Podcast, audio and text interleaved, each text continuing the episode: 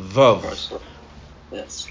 In the English, it's on top of page 260, 283, excuse me. On top of page 283. In the Hebrew, it's on the bottom of page Kuf Samachay. Well, we started it yesterday. Ois Vav discusses how do we battle the Yevanim. The Yevanim come and they try to convince us that everything that exists exists inside of us. And anything that's not inside of us doesn't matter. It's not important. I've told you before the professor that was lecturing his class, and he says, Since I cannot see God, I can only conclude that God does not exist. So one student, a religious student in the back of the classroom, raises his hand and says, I therefore conclude that the professor has no brain. The, the Yevanim want to affect us with their culture. And it's a culture which, although in its extreme, surely we don't ascribe to. But nevertheless, it affects us it affects our perspective, it affects our dedication. And that culture is that what's important is that which we can directly relate to. Even if we're relating to it in the abstract, even if we're relating to it through negation, that means through knowing that it's not this, or it's greater than this. But nevertheless, we're still relating to it.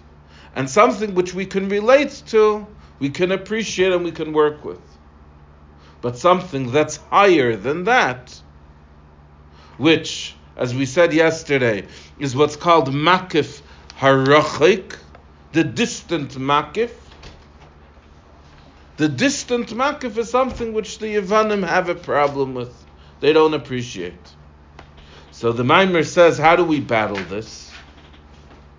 It's something which seeps into us. It's something which affects us. What do we do in order to be able to battle it? So the Maimer says to battle this philosophy, we need to dig very deep. In order to win this battle, it's not enough to have the Aveda, the divine service that follows logic. Because the Yevanim go and taint that logic. They make it impure. You can't even use a divine service which is greater than logic, which is kshura, which is connected in tam vadas, which in the parentheses it explains is ha'aveda shemitzad b'chinas makif techaya, the aveda which comes from makif techaya, that's the makif akarev, the makif of ratzain. But that too does not suffice Mikivan shetimu gam es kol hashmanim shebeichel. Because the Syrian Greeks, when they entered into the Heichel, that the Heichel is the level of Bina as we described in the previous chapter. When they entered into the Heichel, they immediately made impure. They defiled all of the shmanim, all of the oils, all of the levels of chachma even those levels of chachma which are beyond our immediate grasp. But we relate to because it's something that we look up at and say that's higher than we are. It's greater than we are. It's beyond us. Again, we could relate it in the abstract. Hainu, that means Gam ha'inyanim de kedusha shelamayla mitam vadas also those matters of holiness that are higher than logic but they're connected to logic in the sense that they're considered higher than logic. Like it discusses in Tanya, there are certain things which you can say I can't reach. I can't reach the ceiling. Why can't I reach the ceiling? Because it's higher than I am. But if I stand on a ladder, I could reach it. In other words, it's within reach, just beyond my reach. However, you're not going to say about a concept, I can't reach that concept. Because you can't touch intellect.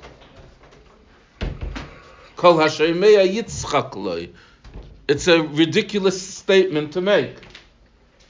That you can't touch a concept.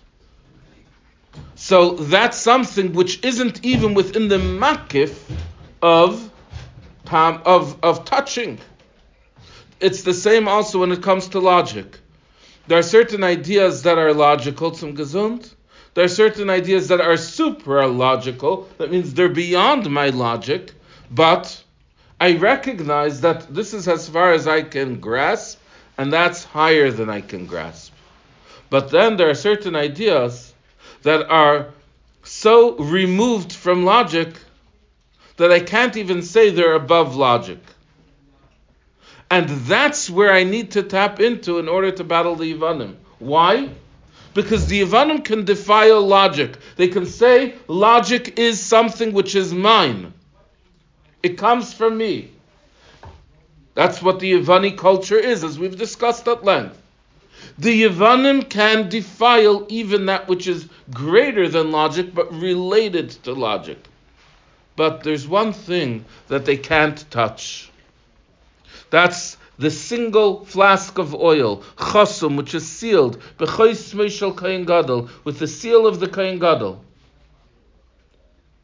That single flask of oil, that's untouchable to the Yevanim.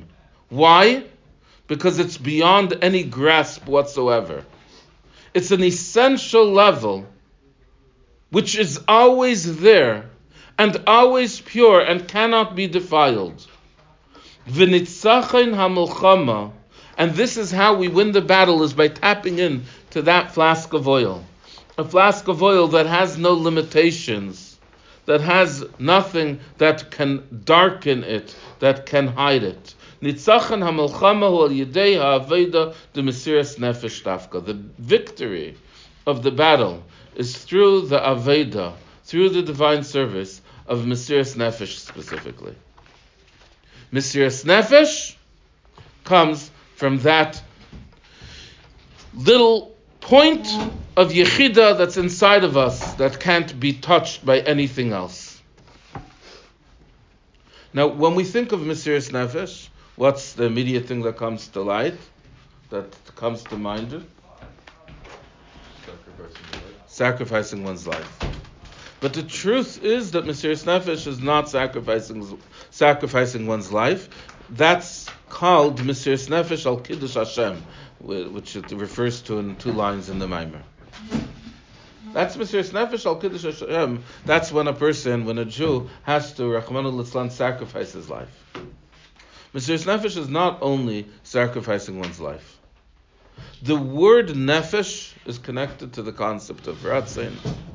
The concept of Mesiras Nefesh, self-sacrifice, is sacrificing yourself, not sacrificing your life.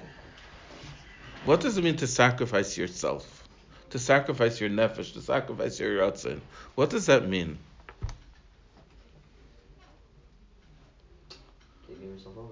to give yourself over to something. How do you give yourself over to something? So, you wake up in the morning. It's a simple example. You wake up in the morning, you're tired. Why are you tired? Well, your kids were probably disturbing you in the middle of the night last night, right? Preventing you from sleeping properly.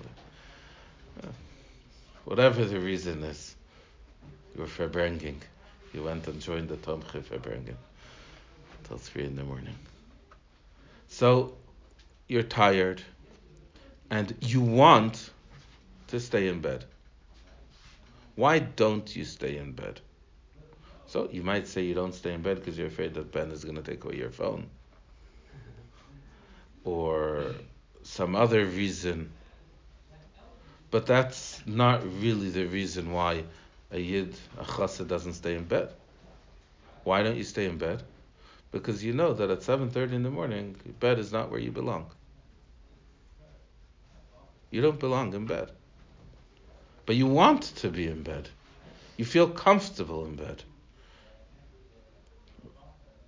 I may have told you before the story of uh, Reb Chaim Brisker when he was a little boy. His father, the Beis Halevi, came to him once on a morning in Elul, and he says to him, he says, "How can you still be in bed? It's whatever time it was in the morning." He says, "It's the month of Elul. It's the month of Elul."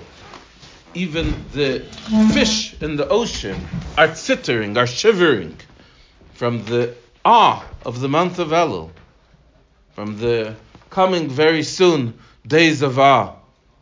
How can you still be in bed?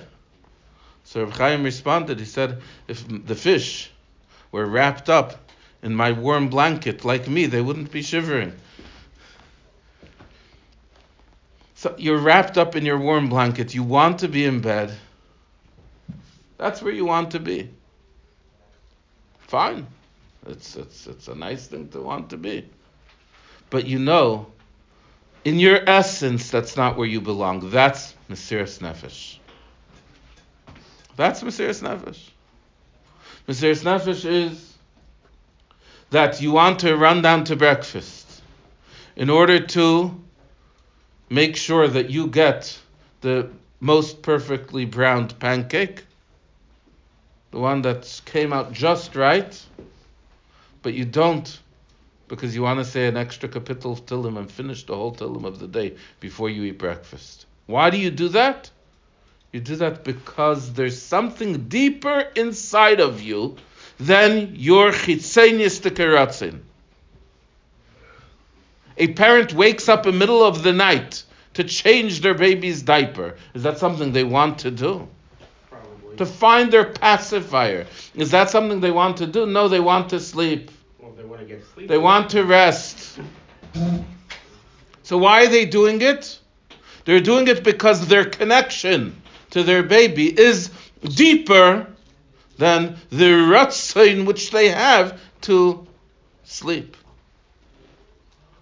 And the same is true in every level, in everything that we do. There's this concept of Mesiras Nefesh that Mesiras Nefesh means connecting to my Yechida, to my essence.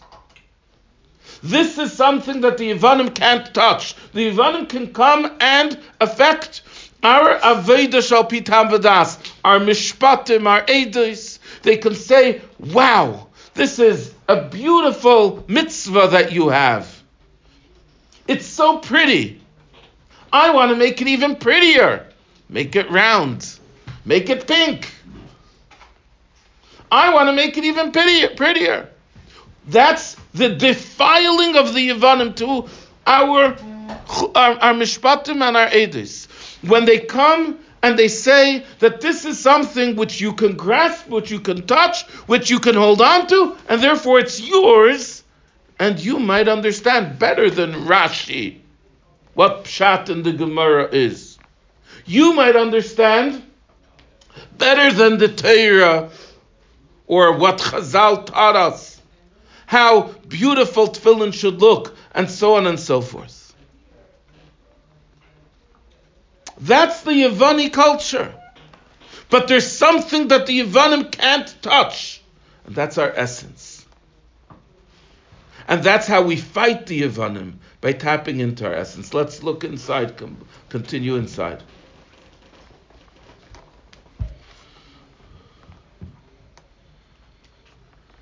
The Inyan HaMesiris Nefesh, the idea of Mesiris Nefesh, he ha'amida b'toikif, is standing with toikif, with strength, neged kol u'ma'akvim, against all obstacles.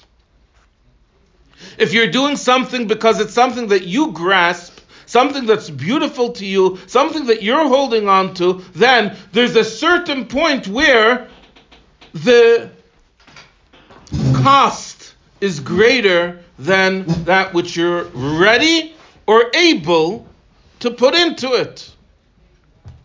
In other words, you're doing it because you think it's such a nice thing to do, but if it's going to entail such a battle, such a challenge, such a meineo ma'akiv, such an obstacle, in order to be able to accomplish it, it's just too much. The cost doesn't validate the reward. But when you're working with Mesiris Nefesh, there can't be a Meineya and Ma'akiv that gets in the way. That Mesiris Nefesh, that's the Toikiv Ha'atzmi, Shalamayla Me'aseichel Legamri. That's the essential Toikiv. That's completely supralogical. Ukemoy HaMesiris Nefesh al Kiddush Hashem. Like Mesiris Nefesh for Kiddush Hashem. That's where a person gives up his life for Mesiris Nefesh. Now, Mesiris Nefesh al Kiddush Hashem is not just giving up one's life. Because there are people that give up their lives for things that are not supralogical, for things sometimes that are even sublogical. People give up their lives to smoke. People give up their lives to eat foods that are not healthy for them.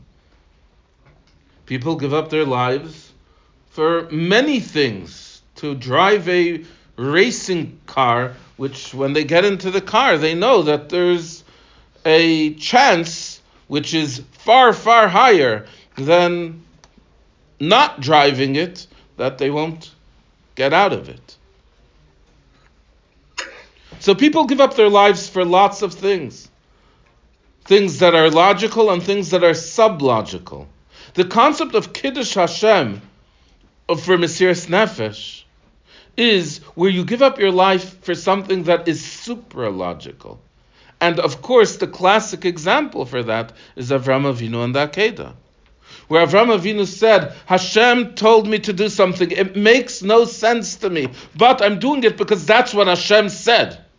It's not just that it makes no sense to me, it runs contrary to every fiber of my personality, of my reality, of my truth, of my logic. But I'm doing it because that's what Hashem told me. That is Mesiris Nefesh al Kiddush Hashem, and that's a Mesiris Nefesh which we find by Yidden throughout history. That when push comes to shove, they say, I'm a Jew and I'm connected to Hashem, and I can't be otherwise. That's the Yechida, that's the essence. The Ivanim can come and defile, they can taint every level, but they can't touch my essence. And therefore I have to tap into my essence in order to battle the Ivanim. It doesn't come because of some logical argument. Ki im only she'i efsher klal liyes It cannot be otherwise. Why can't it be otherwise? Because this is who I am.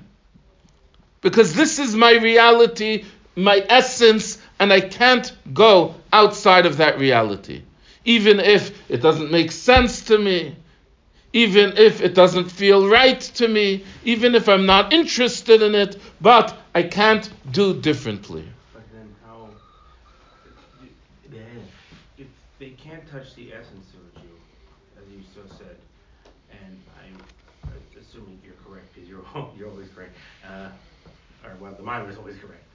You know, then how is a person able, because it, to intermarry? Because to me, it would seem that that's destroying the very essence of a Jew. Because if they intermarry and the person's children are Jewish, well, uh, kapoof.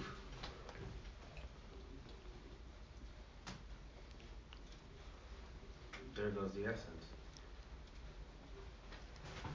What happens is, logically, a person can't put his finger into a fire, right? Mm-hmm. Because as soon as the pain of the fire touches him, he pulls back. Right. Because a person has an essential desire to stay alive and be healthy and not be in a state of pain. And that essential desire causes him to pull away from something which hurts. What happens if Rahman al a person is ill and his sense of touch is dulled or completely completely erased. He doesn't have it. Then he's in a very dangerous state that he's able to put his hand into a fire and not pull back, and his hand may get burned and completely unusable as a result of that.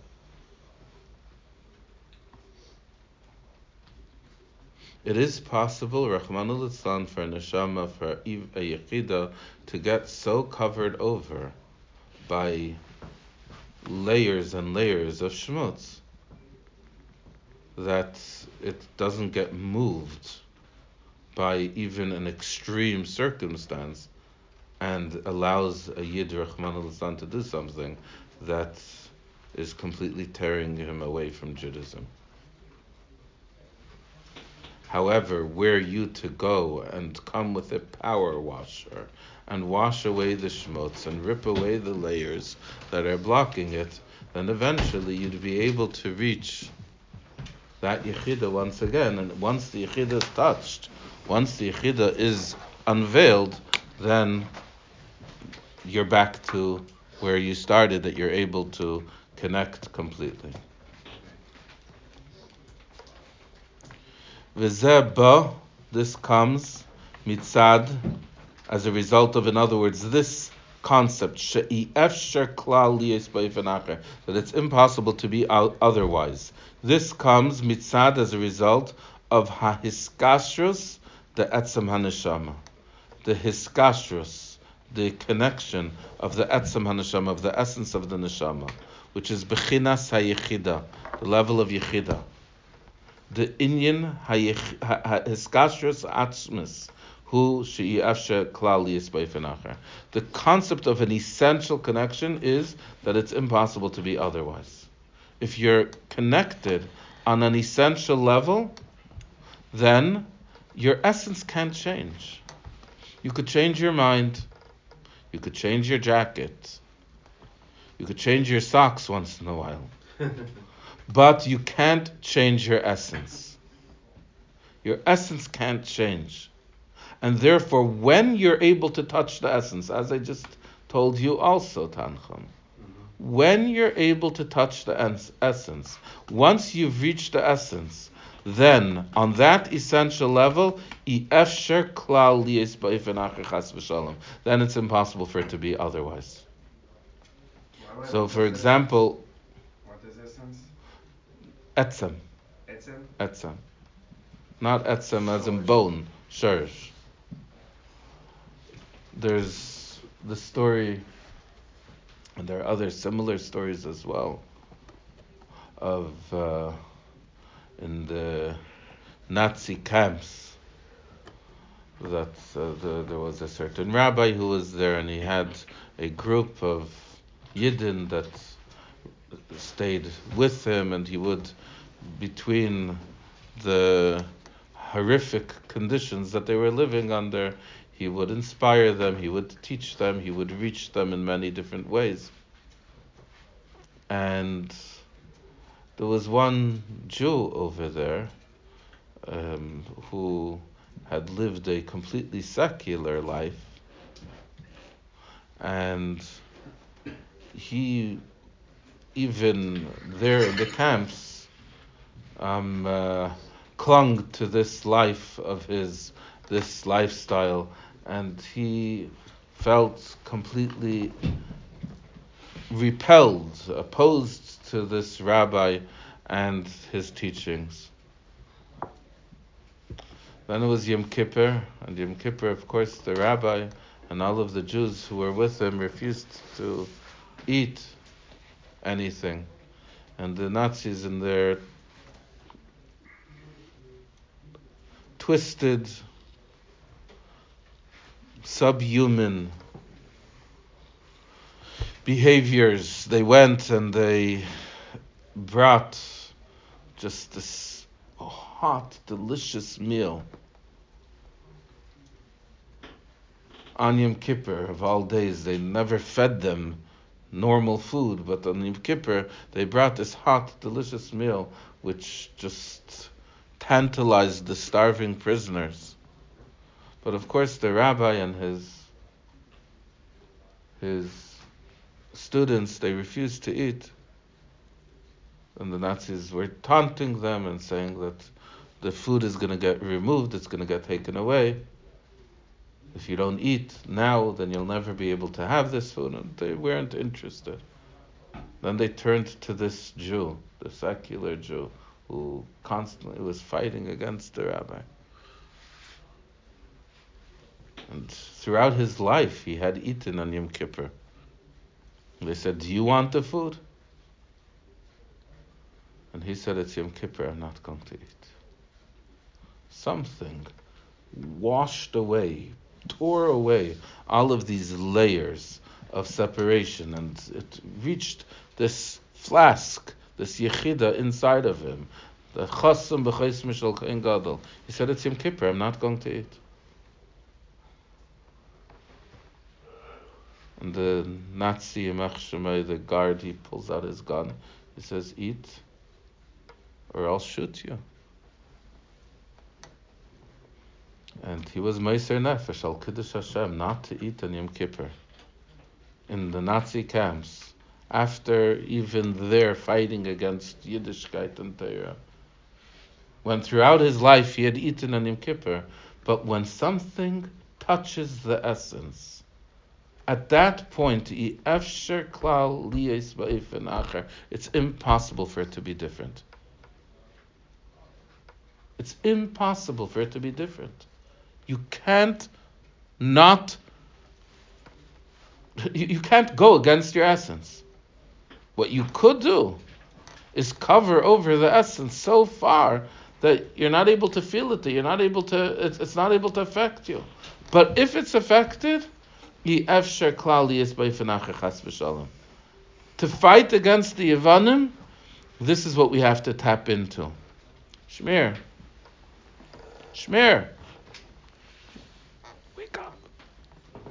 Look at the mimer. Let's go. Umikivan shebebchinas hayechida. Since on the level of yechida, ein shayich shum pgam v'tuma chas v'shalom, it's not possible for there to be any blemish or any impurity, God forbid, bedugmas hapach echad shel shemen, similar to this single flask of oil, sealed by the seal of the Kohen Gadol, she'ein hachitzeinim yichaylim ligasham. The chitzeinim, the outsiders, can't touch there. They can't affect it.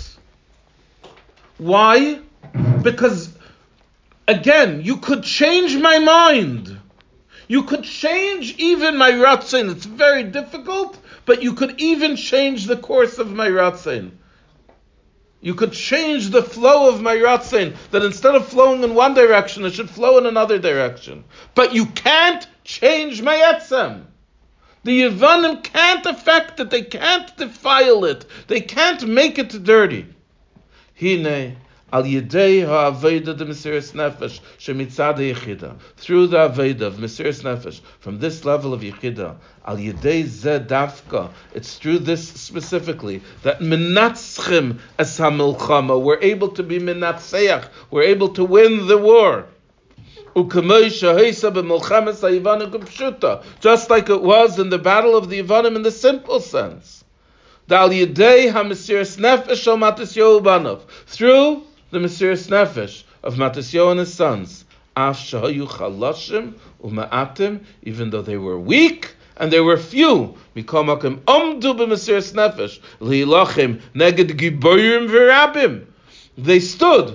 with Mesiris Nefesh to battle against giboyim, mighty, and rabbim, many. It was illogical. It didn't make sense. It was one little flask of oil. Could last for Sachakol one day.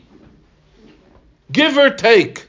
Give or take, because there's some Mepharshim that say it couldn't even last one day because the little bit left in the flask wouldn't have lasted more. There are others that argue, but regardless, It could last for Sachako one day. You're not going to accomplish anything with it. You have this little bedraggled group of Jews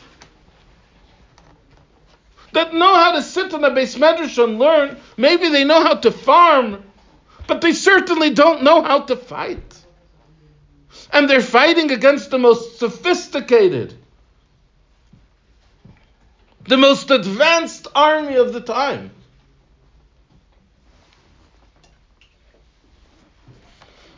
You know the story.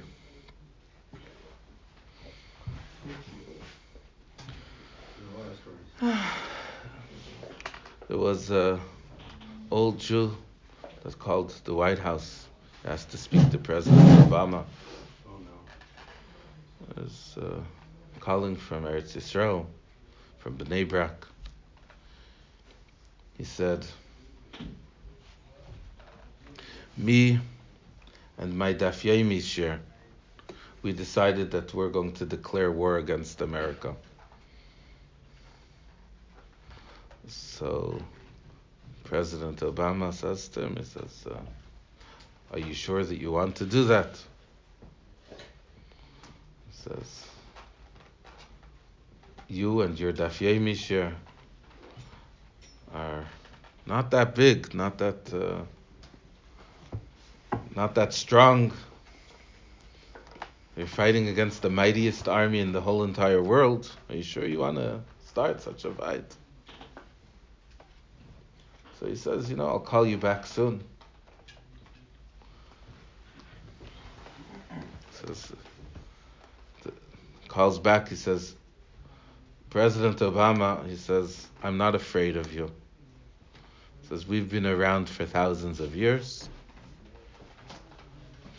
And he, your country, your babies, you've been around for 300 years. I'm not afraid of you. So he says, but we decided, we, we had a meeting and we decided that we're pulling back. We're not going to declare war against the United States. He says, Why not? What convinced you out of it? He says, we, we spoke about it and we came to the conclusion that we have nowhere to put millions of prisoners of war. We just can't do it. You have Matisyo and his sons Adaf Mishir, they decide to wage war against the Yavanim. The Yavani army had the most advanced weaponry, the most advanced tactical training, the most advanced army, the largest army, the most powerful army of the entire world. And they were chaloshim uma'atim, they were weak and few. What were they thinking? What were they thinking? The answer is this is Mesiris Nefesh. There's a certain point that you can't back down. So you're right, Zalman, that even on a tactical level, there's a concept of guerrilla warfare and that you're able to succeed. However, if you look practically at the battles that the Yavanim fought against the the Yidden at the time against the Chashmonaim that can only account for some of the battles. I read, you know, Bad Koresh brothers. It's like, I guess one of the Chashmonaim wrote a biography or something like that, and it's translated. And a couple of their battles that they actually went head to head, they fought in like a valley that's very tight, and the Romans, part of their tactic is they had really big swords, and it's hard to draw your swords when it's tight. And they crowded the entire place, and the Hashmonaim cut their swords down to like the smallest possible. And they were to draw it and move, and the Romans weren't. They did that two of their eh, the, Greeks, and they did that two of their uh, like actual confrontations. It's true that they used brilliant tactics as well. After all, they were Jews and they were able to fight the battle on a brilliant level. But no accounts of tactical explanation of tactical planning can, at the end of the day, explain a victory like this? I think Vietnam did it to America, which could have been a bigger scale victory than. So I'll. I'll, I'll give you a different example, a modern day example. I've heard, uh, maybe this isn't true, but this is what I've heard. I've heard that in the Pentagon, they refused to study most of the Israeli wars. Now, although the Israeli wars had much of the same brilliant strategies as you've described, they said ultimately we can't study a war like this because the war doesn't make any sense. It doesn't make sense. I don't know if it's the Pentagon, but I've heard that about like Yeah, we can't study professors. miracles. Because I don't think Pentagon studies that. Wherever it is in the so that they, they refuse bec- because yes there's strategy and there's brilliant ideas that they came up with and plans that they were able to carry out. But at the end of the day the weakness and the fewness of this group as brilliant as this Daf Yomi shiur might be they can't win a war against the United States of America Mikol Makim, nevertheless, Amda b'Mesiris Nefesh, Lihilachim neged Gibayim v'Rabim. They stood with Mesiris Nefesh to fight against the Gibayim and the Rabbim, against the the mighty and the many, because they were fighting from the etzem, from the essence. Because it's impossible to be differently. And through this, Ayru. You know what Ayru means? Ayru means they woke up. They woke up. Ayru, they aroused. Upa'alu, and they affected. Gam ba'anshe deiram, also in the people of their generation. Limsar nafsham al kiddush Hashem, to give up their lives for kiddush Hashem. Shaloi laver al hadas b'shem oifen, not to go against the Eibishter, against das, against Yiddishkeit, b'shem oifen in any way. Hine, al yidei zeh, nitzchos ha-milchama. Through this, they were able to win the war. Because this is something that the Yavanim can't fight. They can't fight Etzem. And ultimately, if you want to put any rhyme or reason to the miracles of the Israeli wars and their victories in these wars, that's ultimately what it is. This is expressed by one of the Israeli prime ministers. I don't remember who. I don't remember exactly what the statement was. But the point was that they're fighting for victory. We're fighting for survival. Ben Gurion. What? I think Ben Gurion. Ben Gurion said it. maybe. What was the statement? Something to that effect. Um, something against the UN. What? The, uh, something against They the UN. because of that. Huh? I go to because of But the nakuda is that when you're coming with survival, when you're coming with your essence, then. If you're fighting for your survival, for your very existence, for your very reality, I can't stop. So at one point, if you're fighting on anything less than that, on anything less than etzem, then at some point you're going to reach a maniyah ma'akiv, which is going to tell you, stop, it's too much, you can't do it. But when you're fighting for your etzem, for your essence, then you just have to keep fighting and fighting and fighting until you're victorious, etc. We'll stop over here for today on the special day of Yud Kislev, a day of miracles, the day of Nitzachel, and Bezas Hashem, we will um, see wondrous miracles by us also. Have a wonderful day, a wonderful Yom Tov. Bye.